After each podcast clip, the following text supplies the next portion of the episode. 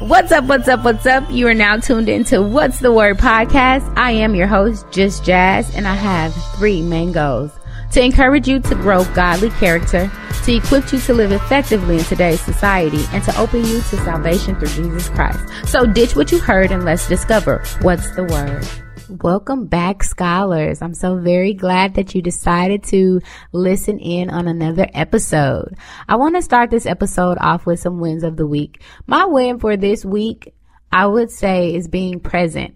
This new schedule has shown me that I don't have the discipline I thought I had but I'm working on it and it allows me to be present. I'm not worried too far ahead in advance and I'm not harping on what already happened because hasn't much happened, but I'm uh, allowing myself to be in the moment and I love it. Our first Bible study series will take us over the post captivity books of Ezra, Nehemiah, and Esther. And I think that these books show us how to rededicate our lives to God. The first book of Ezra, we see it covers about 141 years of history. Jerusalem is overthrown, it is destroyed, and the exiles, the Israelites, have to live in Babylon. They're in Babylon living for 47 years, and then Babylon is overthrown by King Cyrus. He's the king of Persia, and he's way nicer than Nebuchadnezzar. He allows the exiles to go back to their hometown. Zerubbabel immediately steps up and leads the first group of exiles back to Jerusalem to start rebuilding the altar. He takes with him about 50,000 captives, and I'm reminded that we cannot let our comfort prevent us from doing God's work. Once the Israelites got back to Jerusalem, they immediately began to build the altar, and the altar was complete. Then they began to prepare to rebuild the temple. And in this moment, I'm reminded that preparation may not seem like it's heroic, but it is all a part of the process when we want to do things well for God. In chapter three, it mentions once the foundation was laid, there was a sound that could be heard from Jerusalem. And it was the younger Israelites proud of the work that they had accomplished and they were praising God for his glory. And the older Levites and priests were crying because they had saw a once beautiful temple and now they saw how inferior this second temple would be and they just couldn't fathom it. And in that moment, I'm reminded that you can't compare your walk with God to someone else's. You just have to live your life. God cares more so about who we are than what we accomplish. That's when we find ourselves in chapter four. In chapter four, I want you to read with me about the opposition that came with rebuilding. I will be reading out of the NIV translation of the Bible. Again, we are in Ezra chapter 4 verse 1. It says, when the enemies of Judah and Benjamin heard of the exiles rebuilding a temple for the Lord, the God of Israel, they came to Zerubbabel and the heads of the families and said, let us help you build because like you, we seek your God and have been sacrificing to him since the time of Esarhaddon, king of Assyria, who brought us here. But Zerubbabel, Joshua, and the rest of the heads of the family of Israel answered, You have no part with us in building a temple to our God. We alone will build it for the Lord, the God of Israel, as King Cyrus, the king of Persia, commanded us. Then the people around them set out to discourage the people of Judah and to make them afraid to go on building. They bribed officials and worked against them and fr- to frustrate the plans during the entire reign of King Cyrus, king of Persia, down to the reign of King Darius of Persia. Today, I want to remind you that the enemy will try to get you off your game of doing God's work if you let him by offering compromising alliances and attempting to discourage you. While reading this chapter, I decided to research the process of rebuilding and I realized that it took more time, effort, and dedication than building the first time because we had to knock down those old fixtures and things that didn't serve us anymore.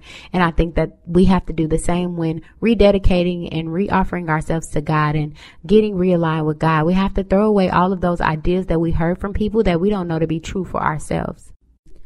Within the first couple of scriptures, we see the enemy coming to compromise their position. They want to throw out that they know God, but how many of us know that people can know God and not obey him? People can know God and not fear him. People can know God and not do his work.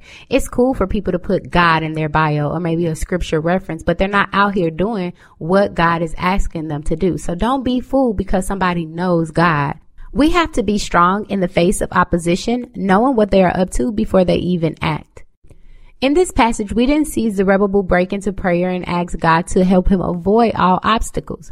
What we saw is that he surrounded himself with people who were also Holy Spirit led, who supported him and encouraged him during this difficult time, which made me want to do an inner circle check myself. Down in verse 4, we see that once the hating didn't work, they started telling lies. They went around and tried to discourage the people who were helping, which reminds us that there's no perfect time for the enemy to come in and disrupt things. He's going to disrupt things right when you think you're on target, right when you're filled with the Holy Spirit. He's going to come in and try to discourage you because of his fear. The enemy was scared of the power that God had, and so he wanted to throw in a little curveball. Don't be discouraged if at first when you start this rededication process that you feel like there's more opportunities to do wrong. More people are coming in with bad influences and you're like, why now all of a sudden? That is a strategic ploy of the enemy.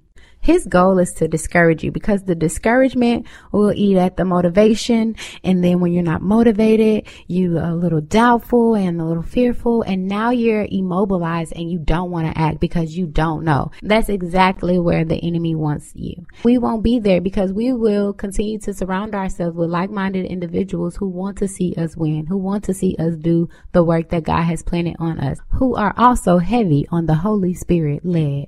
I want you to continue reading chapters 5 through 10 to realize the extent that the enemy went to knock the Israelites back into destruction.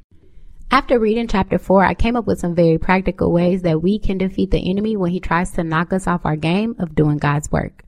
The first thing we can do is plan for the opposition to attack. We have to be ready. If you stay ready, you don't have to get ready. Zerubbabel showed us what it meant to stay ready. The second thing we can do is beware of those who claim to know God only for their selfish gain. And the last thing we can do is overcome fear and discouragement by being in community with others who are trying to rebuild their relationship with God. Sometimes the enemy can catch us off guard with some of the obstacles that come our way when doing the work of God. But if you plan for these attacks, you won't be surprised. The next time you're faced with opposition from the enemy, you should move ahead with the work God has planned for you and trust Him to show you how to overcome these obstacles. Once again, I would like to thank you for tuning in to What's the Word podcast. If someone was on your mind while listening, please share the link with them. And if you enjoyed this episode, please be sure to leave a review. Make sure you stay connected with us on social media on Instagram at underscore underscore what's the word podcast and on Twitter at underscore underscore what's the word. If no one has told you today, I love you and I appreciate you. Now go be a blessing. Be sure to tune in next week's episode where we will talk about the life of Zerubbabel.